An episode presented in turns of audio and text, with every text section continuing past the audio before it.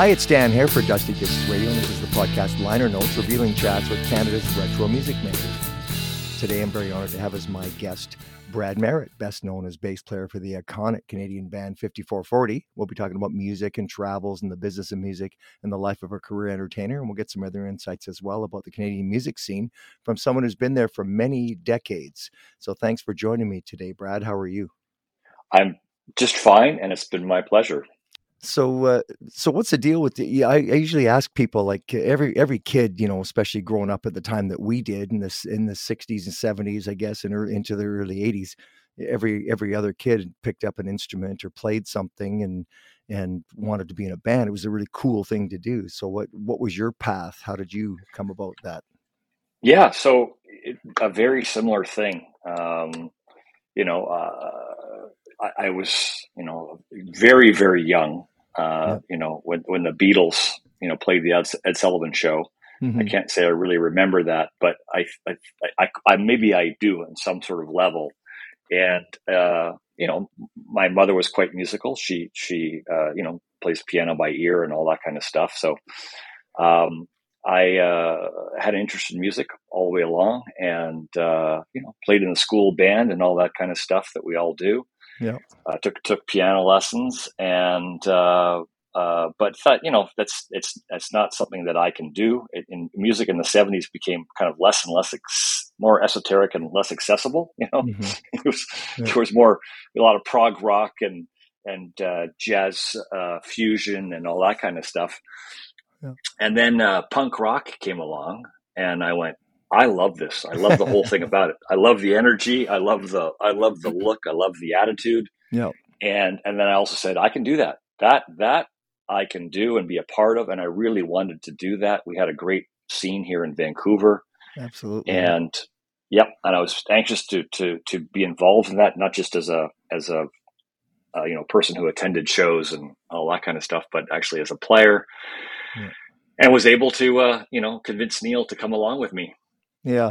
Well, that's cool that, it, because it's always curious to me. You know, like it was an exciting time. There's lots of fun bands, and you get to goof around and hang out with your buddies and stuff. But how did you come to the point where you decide to pursue a career? Like, did you have a defining moment or some kind of break that you thought, well, I can do something with this more than just goofing around with my friends?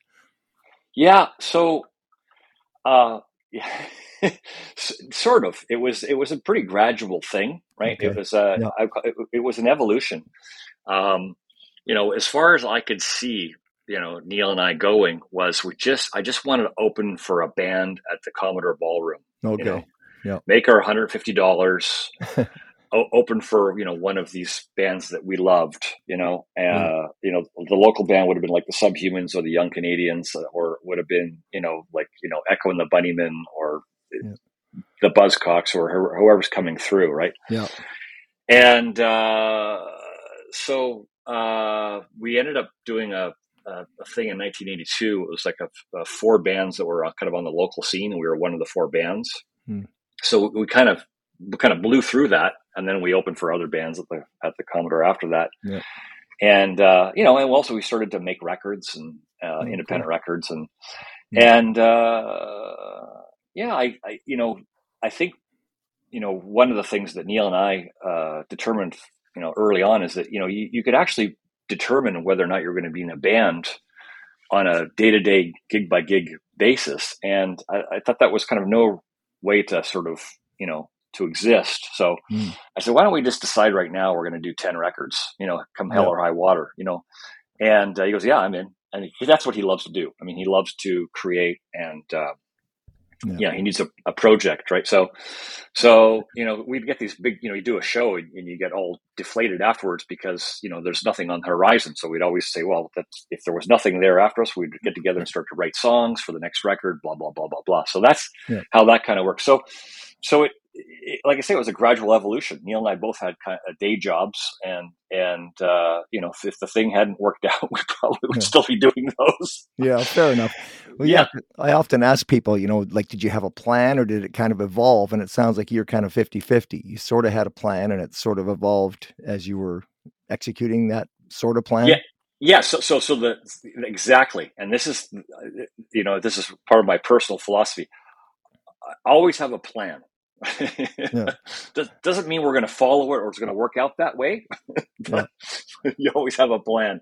Yeah. So yeah, there's there's there's no defining moment. I mean, you know, a few years after that, we signed to Warner Brothers and did three records with them, and, and it kind, of, kind of took off from there. But even at that point, it's still quite tenuous. I mean, you know, while you're signed to a major label and you know you're selling records and you're touring in the van, all that kind of stuff, you're still not making a living at it. People don't realize that yeah. for sure. No well that's and and the thing is with you guys i mean uh, as i went through your timeline and your history and stuff i mean you guys paid your dues right? When you first started out like set the fire and, and yeah. broken pieces like you did that broken pieces uh, video that's black and white video that looks like it was on the beach in Tsawwassen is that right?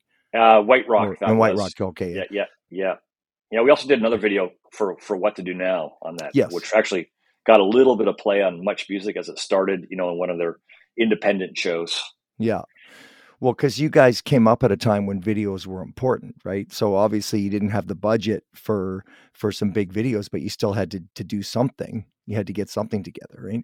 Yeah. So so that's right. We did. We recorded uh, "Set the Fire" in 1983, and yeah. then released it in January of '84, and spent you know the next kind of year and a half playing you know everywhere we could to promote that, which was you know kind of as far east as Winnipeg hmm. and as far south as Los Angeles. Yeah. Um, so, and that was kind of our kind of the corridors, the two corridors that we worked. Yeah. Um, and you know, we were getting not much attention in in Canada from major labels. A lot of you know some very mean rejection letters. oh yeah, of course. and some some very very kind and, yeah. and supportive. Uh, but we are getting lots of interest in the United States, and so we kept on going down there and, until until we ended up signing with Warner yep. Brothers. So, well, how did that happen? Because I mean, a lot of bands from Canada, you know, typically sign a Canadian record deal and don't go the other route. So, your yours because was the opposite experience. Yeah, well, I mean, actually, we we recorded by many uh, major labels down there, um, it was it was a far more aggressive record scene. Uh, right. You know, there was it was it was far more uh, competitive, right? Because Canada, we were, it was kind of a still a branch plant kind of way of looking at things, and you were trying to get something that was safe that had the potential to you know go into other markets, and we were far from that. I mean, we were hmm. we we had no polish, yeah, you know, and we came from kind of a punk rock, a post punk, you know, whatever you want to call that, new wave or whatever kind of background, independent music anyway and uh, and they had a lot more time for that down there. They were signing bands that were kind of you know like us, you know, yeah. and uh, so we actually had we were set to go with uh, Capitol EMI and uh, down there, and uh, you know we, what happened is it, it was actually nixed by the yeah. The president of the Canadian company, and we're going to sign those guys. oh, interesting. So yeah, so and then we've, you know kind of moved around uh, to, to, everyone else, and then finally Warner Brothers, you know, this, when they made that call up to Canada, you know, uh, WEA said absolutely, they're great, we love them, let's do it, right? So. Okay. So, so had they seen happened. you? Was it from the videos, the recordings that you'd already done, or the live shows that you were? That yeah, they're. I mean, they were familiar with our stuff because, like I said, it it, it had all gone out to uh, yeah you know every record company in Canada, and like I said, we, we, we you, you, start corresponding with the A and R people and other people yeah. in these companies, and a lot of them say like you know keep us apprised of what you're doing, right? It's like yeah. we're you know, and so those those are the encouraging ones, and that's the kind of stuff that can keep you going, you know. Um, yeah. So, uh, although you know, I got to say that I derived a lot of energy from the negative ones too. oh yeah, well, some guys frame them and put them on the wall. They put their rejection letters on the wall because it's a motivator, right? Yeah, so that's what. So yeah, so it worked both ways for us. I think I'm probably yeah. more that way, and, and Neil needed more encouragement. well, I guess yeah, but uh, again, you know, you guys had already elevated yourself to a certain status. You know, I talked to a manager one time, and he said, "Well, you have to have something to manage. You have to show me what you've already done." Yeah. You know, yeah. it has to be somewhat substantial. Like do some videos, do some recording, like pay your dues, and then we'll see what yeah. we can do for you. And you guys certainly did that from looking at your timeline. Yeah, no, there's no question about that. And actually, our manager got involved with us fairly early. Hmm. Uh, Alan Moy uh, and Keith Porteous, they, they were a partnership to start with. Right. Uh, and, uh, you know, Alan, uh, he actually was the producer uh, on set the fire and he he was into making kind of independent albums and he played in a, ver- a variety of Vancouver kind of punk rock slash new wave bands, whatever you want to call them. Right. And uh, so he helped us make this record, which we're you know extremely proud of. And um, uh, you know, I think Keith convinced Alan's like, you know, you, you know, you got to take some responsibility for the success of this thing. Let's yeah. let's why don't we just manage these guys and and see what we can do? And that's when we started to play, you know, into California. Yeah, nice. Yeah. So then the other question I had is, you know, when you sign with a major label like that, especially in the U.S., I mean, that's a whole different world now, right? You're in a you're in a different universe. Did you get assigned a producer? Did you were you able to self produce or co produce? How did that? Yeah, work? so that's a good question. So uh, you know, we w- w- after we did set the fire, we that was eighty four. We spent kind of the summer of eighty five, uh, kind of uh, sort of the kind of late spring writing and then recording what would become the green the green record hmm. yeah. uh, with uh, baby ran and i go blind and other songs yeah. and uh, so we had kind of lost energy on doing the whole independent thing it's like you know we love what we do but let's see if we can get somebody else involved so we don't have to do all the work yes. as well as everything else that you have to do yeah. and uh, so when we signed to Warner Brothers uh, in the spring of '86, uh, we already had this thing recorded and mixed. Um, yeah. And they said, "Yeah, we, we we love the recording. We, we, just we think that it could use a remix." So we got to Dave Jerden to do it, who had just he was uh, best known for engineering a bunch of great records. He did, you know, that uh, Marquee Moon by Television, and he did. Mm-hmm. Uh, "Remain in Light" by by uh, Talking Heads, and you know, so he he he knew how to do this. You know, he'd worked with Brian Eno, and yeah, and so he did this great great mix. And Neil went, flew down for the mixes, and so that's that's essentially what it is. It's still okay. a very independent sounding record, yeah, but it's just got a, that kind of you know kind of sheen to it that you know that was happening at the time. Which is fair enough because they could have asked you to re-record it or assigned you a producer and really kind of turned the band inside out, right? Yeah, which is what they tried to do the next time. yeah, well, there you go. yeah. So, you know, uh, which we just we got Jerden to produce, and by that time he had already he produced he just produced the Beat Farmers record, and uh, he he was moving from engineering to producing, and okay. uh, yeah. and uh, so we had a relationship with him, and it was great. I mean, he we learned a lot from him. You know, it's not my favorite sounding record that we ever did, but it certainly had uh, you know an, enough success to keep going and yeah. and uh, yeah, it's the one thing we have to do. And the one thing about you guys that, uh, that you know, I, I went through your catalog. Of course, I couldn't listen to every album. You have so much, but I did listen to a bunch of stuff. But you have that straight ahead, sparse kind of good production sound, and you've managed to keep that fairly consistent. Like you kind of know what you want, and you kind of get it, and it's not overproduced. It's not synthetic sounding. Like you have that rootsy kind of sparse. I don't know if I'm using the right words, but yeah, I, I totally get it. It's it's yeah, it's it, it is that. I mean, so you know, and then this is we used to have these uh, back in the early days. Uh, you know, Keith and Alan would, would host these little talks with the band, you know, and we called it kind of kind of rock rock uh, you know rock school 101 kind of right. thing. And uh, you know, he says, you part part of the secret is, you know, you, you kind of have to embrace your limitations, right? Mm. like, yeah. And rather than sort of rail against it and try to make, you know, the 48 track, uh, you know, Tusk record or something, yeah. uh, you know, not, it would, it would, wouldn't be good and it wouldn't be authentic. And so, uh, I, I, think we, we kind of, uh, leaned into that, uh, a lot. And, and then we knew that we were going to grow naturally as, as musicians and as a band and things would evolve. And so we kind of had a, a faith in that. And yeah, I think you're right. I think the, the, the, recordings kind of stand the test of time. I mean, they still are played, you know, on recurrent all over Canada, and you know, I Go Blind's played all over the world. And oh yeah, yeah. And it, it it's it still sounds good, right? It's yep. um, it's whereas you know other stuff, you know, it kind of goes in and out. You know, I mean, like the '80s can come back and then they can go away or whatever again, or whatever the sound is of the day. But yeah, this kind of sounds like something which yeah well that's last. and you bring out the combination of the punk and the new wave and and that because some of those 80s records like you can put them on and within 10 seconds you know almost to the year what year that was recorded right because yeah and we and we bounced we bounced around a little bit i think we became you know less enthralled with the new technology as things yeah. went on and and uh, you know, by the time we got around to since when, you know, it was a very uh, natural, organic kind of thing, you know, where yeah. it's we're trying we're we're fooling around with kind of retro, timeless sounds, right. you know. Yeah, which I think I think that served you well because I mean, some of the '80s sounds like the reverse cymbals and the snare drums that sound like a garbage can lid and stuff. I mean, it's unbelievable.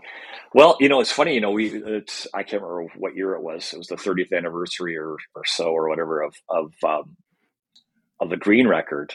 And so I said, well, I'll just go back and listen to it and I was surprised at how kind of goopy and wet it sounded because we didn't record it that yeah. way, but that was that was Jerden's mix, right? And no. the reverbed out drums and yes, yeah. And I went, oh my god, yeah. So uh, we we kind of and the other thing that we do creatively is that we tend to react to what we just did, you know. Yeah. So we, we're kind of, you know, so even though we're forging our own path and we have this, you know, we have this kind of natural sound that we do, we oscillate back and forth between, you know, the extremes within those limitations, and yeah, I think that served us well too to create yeah, no, different different kinds of records. Yeah. It's a good point too because you're not trying to be yes, you're not trying to be, you know uh, something you're not, which is authentic. I think is a good word that you used. Yeah, yeah. And it, it's funny because Murray McLauchlan said that about the '80s. He said, "I can't even listen to some of those albums. It, the, the, sound guys, if it was on the rack, it was on the track." Was their philosophy? Yeah, yeah, right. Totally, totally. So yeah, then I have, yeah. to, I have to ask you about the videos. I, I watched the video for uh, One Day in Your Life, and the, that's the old street scenes. You got the old Vancouver City Hall in there and stuff too. But that, yeah, that still doesn't look like a high budget video, right? Was that yeah, a so, company video? Yeah, so that's that that's uh, the first. Oh, so yeah, second Warner Brothers record. Yeah. Uh, Show me. Yeah, we we they what they did for a band like us is that you had a low budget video, and you get somebody that was you know that was could work with that budget Right. Um, you know, usually someone who just graduated from film school or fair enough. Yeah, fair enough. Yeah. yeah. So it was a young thing rather than than yeah. an older thing. And uh, yeah, and so you work once again. They were embracing their limitations, so it fit perfectly with what what we were trying to do. Yeah, because I mean, some of the budgets were were exorbitant, right? I mean, some of the bands spent ridiculous amounts of money, and then the One Gun video. So you you were on Much Music with that. That looks like a bigger budget video. Did the did the record company come up with some money for that? No, I'd say that was less less money. Was it okay? Yeah, I'd say it was less money than that. Um, yeah, I, I mean, it's you know, the, I guess I, am going to guess that the, there were thirty thousand dollar U.S. Okay. budgets, okay, which so right now would be which would be huge now. yeah, no, that's that's substantial. I mean, the, the, record company, like back then, again at that time for that 10, 15 year period, you had any song you were going to put out, you had to have a video with it, right? Yeah, and the, and the way record companies usually worked is that the first video was that that, and then they would give you less, you know, for the second and third song right. kind of thing. Okay. Is the way it worked. Yeah. yeah. Yeah, and then that all comes off your recoupable money that you have to pay back, I guess, right? So yeah, abs- absolutely. You you know it well. Yeah. yeah. well, I've I've heard the stories from a lot of people and uh, been peripherally involved in it myself to a certain extent. But uh, so then the other question I had about One Gun, did you like purposely have a political or social message in your songs? Was that something that was a, a factor when you were writing and, and producing songs? Yeah, absolutely. I mean, not not every song, yeah. As Neil Neil says quite often, you know, kind of almost every song we do is a love song of, of sorts, right? right? Yeah. And that one gun is a love song too, um, and it's uh, at a time when his his uh, eventual eventual uh, wife. So it's uh, you know uh, they're romantically involved, and she goes off to South America to you know document all these uh, atrocities which were happening in, mm. in the 1980s yeah. uh, disappearances and and and uh, so he's wondering, well, uh, she may not come back, and this is you know it's a and and why why is this the, there this danger? So he goes from you know um, the specific to the general, the specific in the in the verses, which is you know the state of the relationship and you know where he, how he's feeling, and then the the one gun thing, which is this this is what is is the cause of my my uh, my angst hmm. uh, and yeah so so you know it's not like it's you know it's obviously a political song you know and yeah. neil, neil really leans into that now live too so with yeah. uh, with yeah, yeah. yeah. So it's it's yeah, it's not that we're like a you know political all the time or anything like that, but you know we certainly have a point of view and a stance.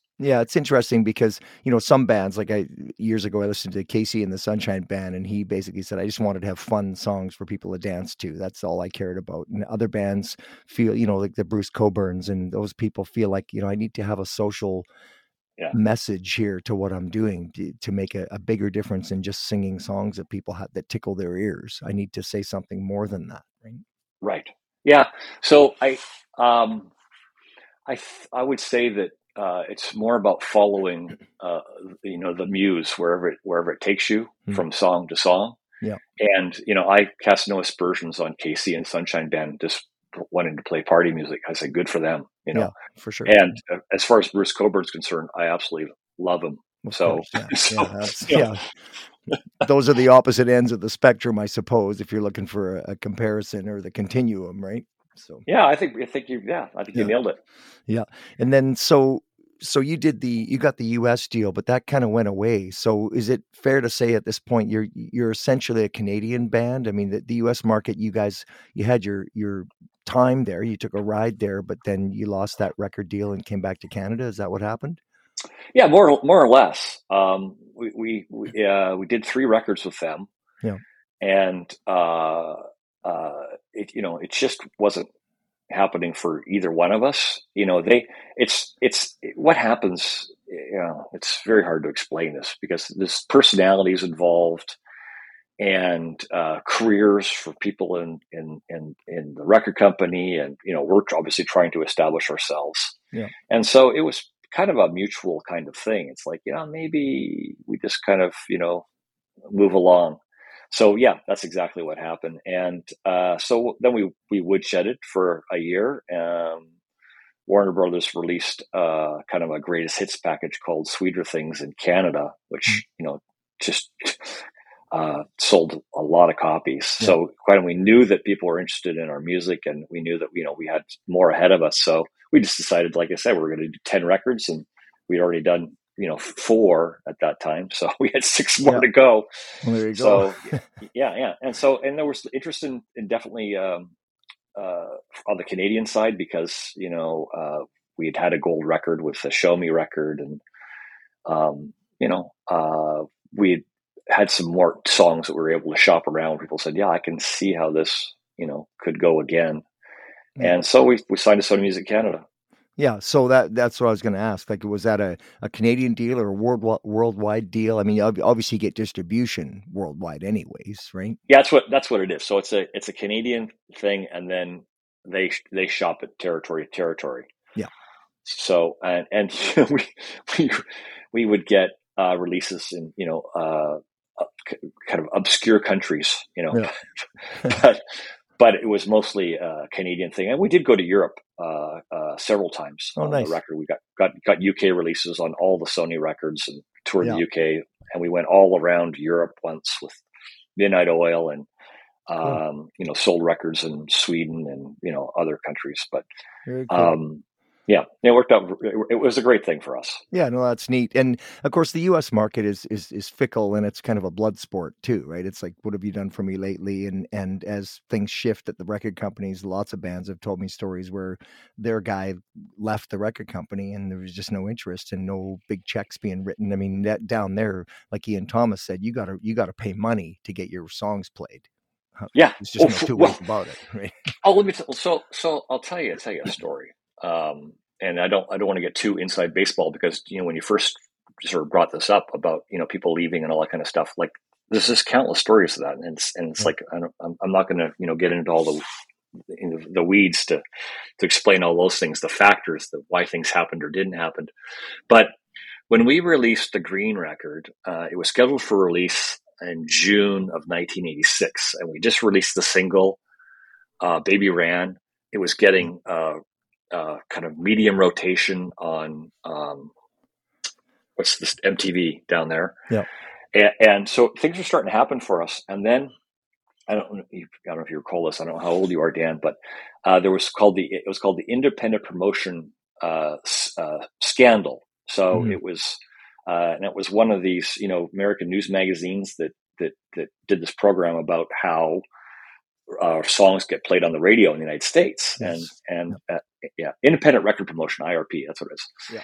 And so uh, the uh, records uh, you, I'll just put it, say it the way it is. People, people, record companies wouldn't involve themselves with this because essentially it's it's uh, you know bribery, it's yeah. illegal.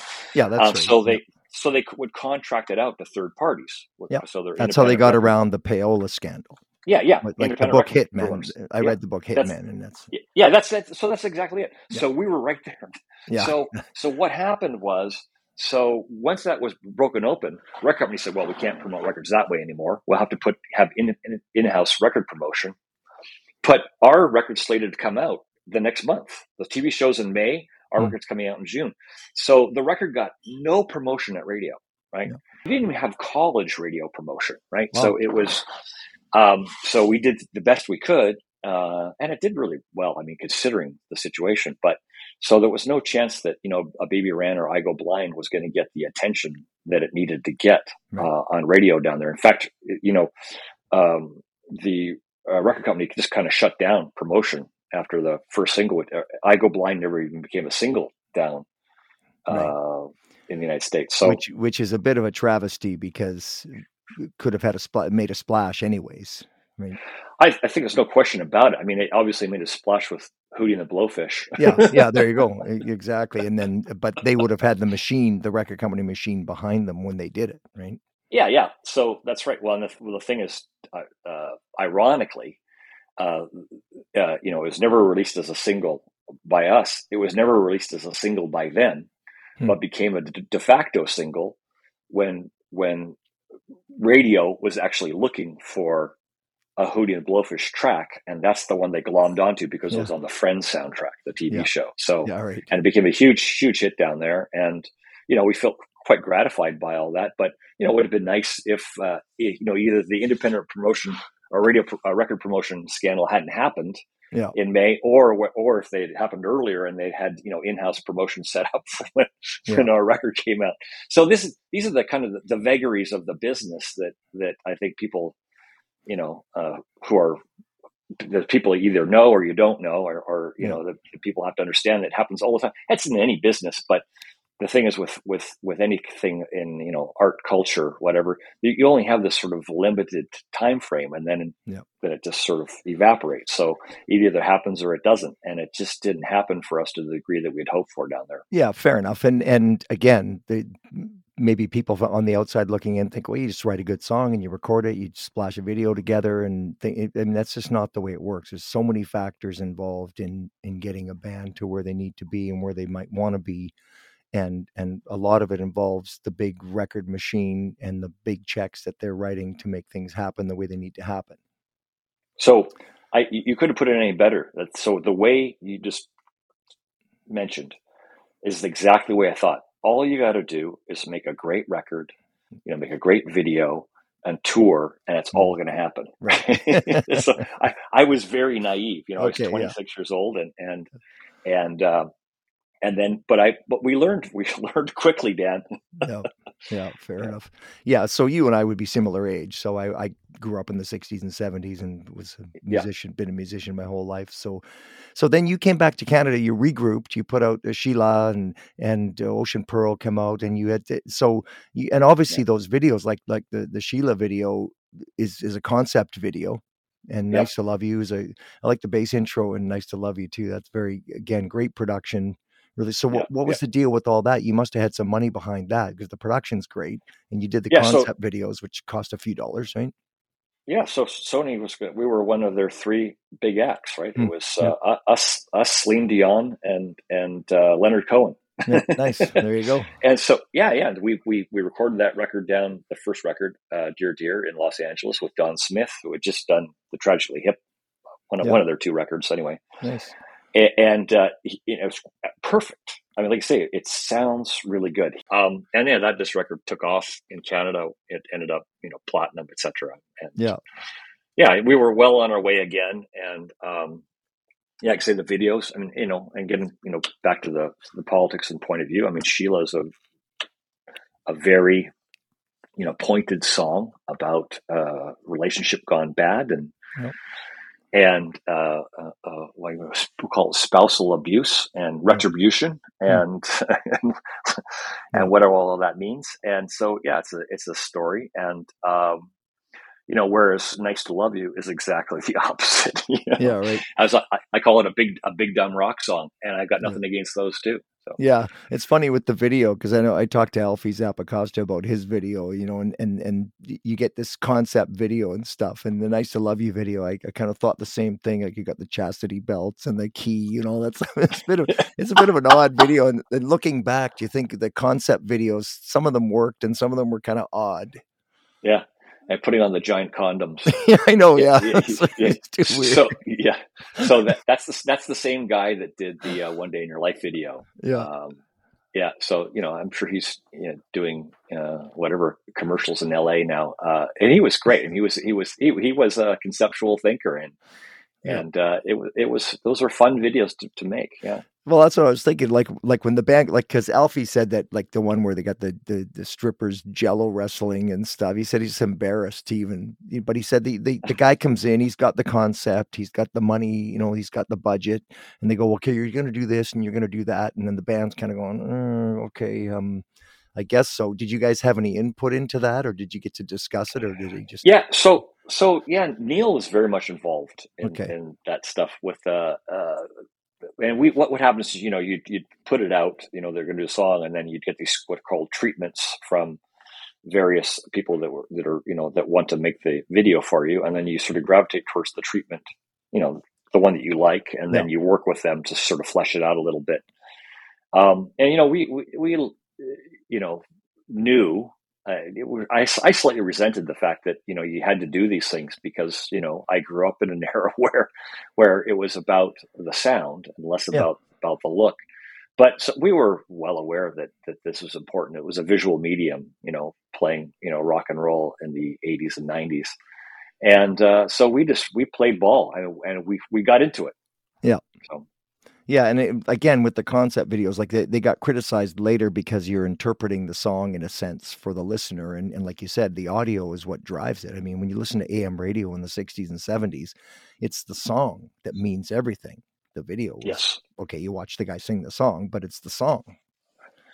Yeah. So, you know, there's the video killed the radio star, but the other one that I can't was some English satire thing. It's, you know, nice video, shame about the song. yeah, there you go. and there was a lot of that out there where it was like, you know, they spent $300,000 on the video and it was an amazing thing. Yeah. There's not much song there, right? So, right. It was like a mini movie uh, in a sense. Yeah. So, yeah. So then you and you got Ocean Pearl and all these these other great songs. So what, what was your what was your biggest song? The one that you liked the best, or the one that did the best for the band?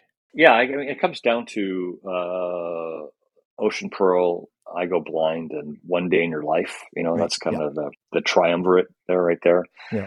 And then and then you have you know another eight or nine songs that that you have to play at every show. Right. Yeah. because enough. because they're they're big hits in, in their own right. And um uh yeah and then we just yeah. yeah. so that's so there's i don't really have a favorite song uh, and i think it like does it does move around you mm-hmm. know um yeah. and it it all depends on how you're feeling you know sometimes yeah. it's She-La and sometimes it's sometimes it's not and a couple things i noticed about your your songs one one thing about you guys and, and there's certain songs that you have that the in, intros tend to go on for a long time like 30 seconds plus. I heard a, record producer one time. He said, "Well, you got to you got to be to the to the hook to the payoff by within 60 seconds. You got one song you haven't even started singing within 60 seconds yet. You have very yeah. so yeah, you know, yeah. What it was, uh, I can't remember who it was. It was some guy that became a president of a record company in the 50s or 60s, and it was his thing was. Uh, don't bore us. Get to the chorus. Yeah, there you go. Yeah, and so you know, and I, I see some value in that, but not every song has to be that way. Right? Yeah. And um, like even when we did uh, the song "Since When" uh, on the album "Since When," um, you know, and we had all this kind of retro sounds. You know, was, we, we, before the song was written, you know, we had the vibe and we had the little keyboard part with the the uh, the working title was Ray Charles, right? It hmm. was that kind of Rhodes kind of groovy R and B kind of thing going on. Uh, and so when we are kind of writing the song and recording it and it's like do we actually do the whole progression before the vocals come in, right? Or do we just you know do four bars and start singing the verse? Yeah. And it was either the producer or the engineer said, "No, I think I think people want to hear that, right? They want to hear that sort of twelve bar blues progression, and then you know, and I, I don't I, I don't I don't know if you know one way or the other. That's that's a decision you make in the in the time Yeah. and Yeah. it's sort of of its time, and and uh, you know each however it works out is however it works out, and we're willing to live with however it works out. Yeah, fair point. I mean, some songs start with the chorus; they just sing the chorus right up front, right? Yeah, So- so lies to me. That's what Yeah. we do. You know, it's, yeah, yeah. Uh, she loves you. You know, I mean, it's like you know, it's like that's that works too, right? Yeah. It's it's a, it's you know, it's um, it's the it's my favorite part of what we do, right? When we get together and write songs and that whole creative process, and then hearing somebody else's idea and going, that's a that's a great idea. Let's Yeah. work with that. I Yeah. got that that that turns my crank. You know, Yeah, that's, no, that's that's cool. uh, And you you did again. You have that organic sound, that stripped down sound, but you you played around like you had the trumpet in the band. You got some synths. Any other instruments that you kind of brought in just to to add flavor to the to the recipe? Yeah. Well, for instance, uh, uh, Neil's brother, uh, David, Dave Oz, Yeah. David Osborne, he, he, he's played pretty much on every single record. It might be every single record we've ever done, right? Except for maybe like a live record or whatever it was. And, uh, so now he's, he's essentially a member of the band. I mean, we Yeah. played 95% of our shows with him Cool. And uh, and he's a mostly Hammond organ background vocal guy, but he can play everything, right? Uh, And uh, that's that's kind of a neat thing. So we, we're you know we like to like to flesh things out a little bit now, Yeah. rather than sort of that bare bones thing. Um, and it's nice, you know. It's it's uh, it's it's kind of where we're at and and uh, what we want to do. Well, and lots of the bands. I mean, look at Van Halen brought in keyboards, and, and Rush, you know, they had the Taurus pedals and the keyboards. I mean, just to, to get a different, just to expand the sound, I guess. You're still true Yeah. to yourself, but you're, you're expanding your sounds. Yeah, that's right, exactly. And yeah, and it- that that's exactly what it is, Dan. Yeah, and then uh, the other thing I always asked about songwriters and, and bands, like like you guys are were really managed to stay true to your roots and your musical flavor, but you know you got to be market driven, I guess, too. And professional songwriters, as you know, are brutal that way. Like they don't. I mean, it, it's pablum to the people, man. Like whatever people Yeah. buy, I don't care. Um, you guys must have had some sort of balance there. What? How did you deal with that? Uh, so I think uh, the, uh, the way I would answer that is that we just did our thing, and we, we'd hoped that if you know, pers- it's the same way we do our live thing, which is if we're having fun and we like it, we expect other people to feel the same way. So it's just, and when when we're writing songs, it's that kind of thing. And then when you start to flesh these songs out, you can see that, well, this song has some commercial potential, right? Yeah, right. Okay. And so, and you may or may not push it in that direction or, or, you know, what you perceive to be that direction, you know, because that doesn't always work out, you know. Yeah. Um, so, and that's the way to, rather than trying to, to write hit songs, we would just write, you know, 8, 10, 12, 15, 20, 25, 30 songs, whatever. And then, you know, you'd, you'd, you'd hone that down to whatever, you know, 10 songs that, you, that, that sort of represented, you know, where you were at that. And then you just hope that there'd be two or three songs on that record that, you know, people would gravitate towards and uh, record companies, managers, etc., agents. So, but the record companies coming at from the opposite side. They, we want to sell pieces of plastic here. Like you, you, we like that song. We want ten more songs like that. And one of my buddies said, said that. You know, we I had a hit song, and then the record company called me up and said, "Well, we love that song. We want ten more songs like that." He goes, "Well, I'm not writing ten more songs like that." I mean, it's sort of like uh, "You Wear It Well" and Maggie May, right? Basically the same song. Yeah, yeah. But you can see I the like that, record yeah. company would have said, "Hey, we Maggie May was a huge hit. You know, give us some more." Like, well, "You Wear It Well" is basically the Yeah. same fla- flavor, same feel, same everything almost. Yeah. So uh, what I would say to that is that you know one of the things that really uh, appealed to us about about Sony uh, Music uh, when we signed to them was that they never put that kind of pressure on Okay, us. cool. That's nice Yeah, and and they just never did. They they had they had a lot of respect for the body of work that we had already created, and Yeah. and kind of we kind of gave an indication of kind of where we were going, and they were really hands off. I, they they they gave us the money. We made the record. We delivered the record. And the same thing with the videos at a certain point. They just, you know, they all, are almost hands off on the video thing too. So, um, yeah, that's really I, nice. I, it's nice to hear yeah. that because um, I've heard so many stories about, you know, did you guys get caught up in the legal crap? Did you did you go through any legal sort of hassles and stuff? I've heard so many of those stories.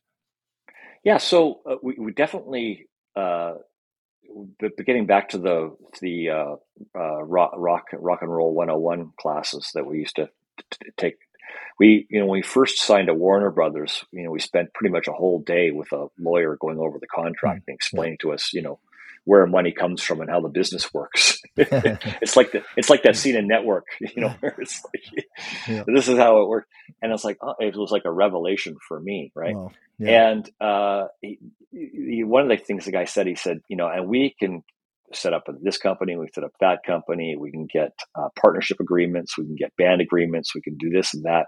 And he says, but at the end of the day, none of these stuff will save you from, you know, potential legal problems, either amongst right. yourselves or a manager or a record company or whatever.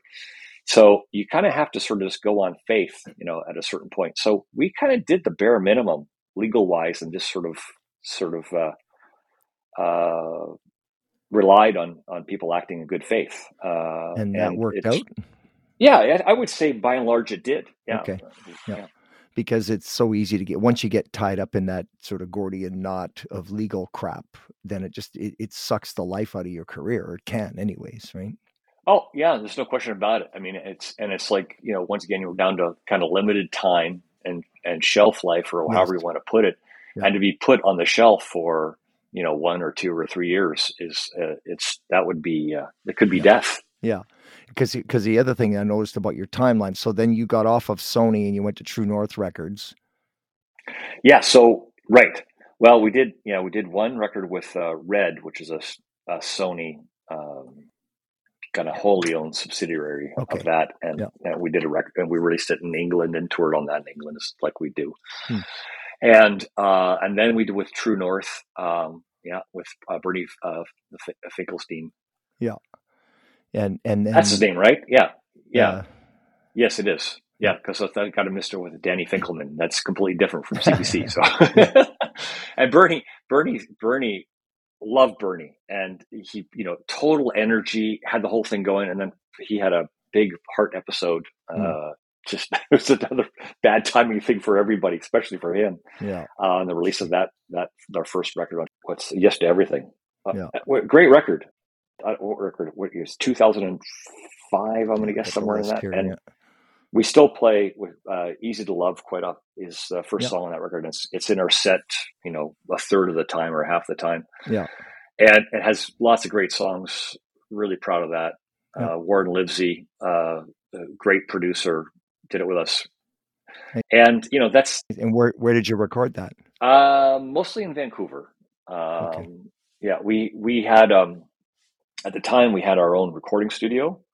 Yeah. Um, we'd taken some of our our hootie bucks, um, and uh, we had a place on uh, West Third or West Second, just kind of in Kitsilano meets Granville Island in Vancouver, and yeah. uh, we bought a bunch of gear. And it was actually k.d. lang I was using it before us, so it was all oh, set oh, nice. up. It had like a yeah, it had uh, isolation and it had a control room and you know three panes cool. of glass and yeah. Um, so we made a couple little changes there. We brought in some natural light and some stuff like that.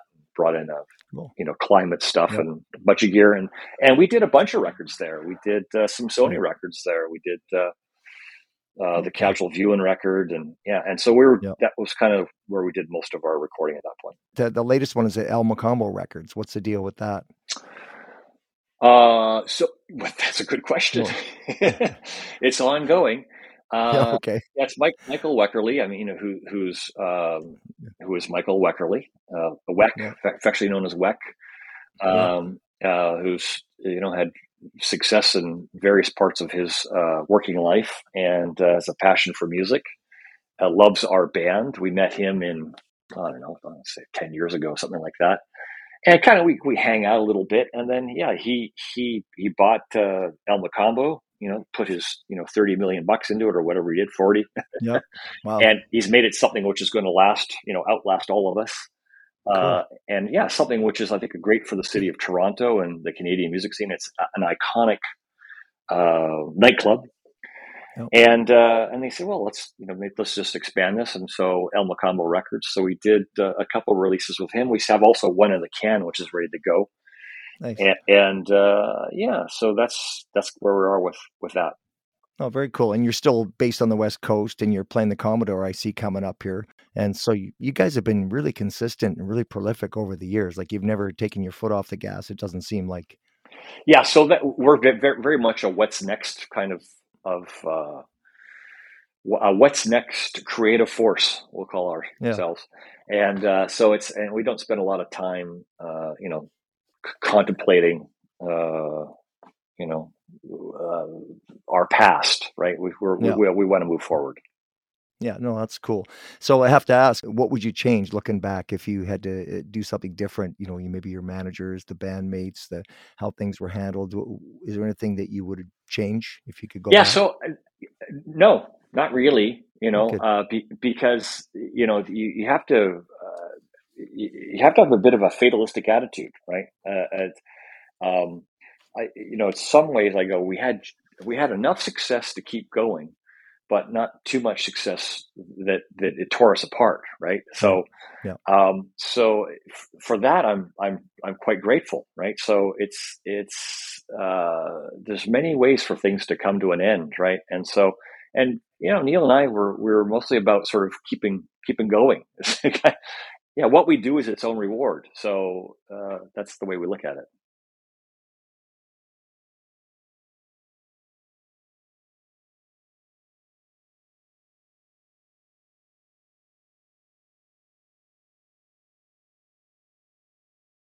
Dan, you, I couldn't have said it any better.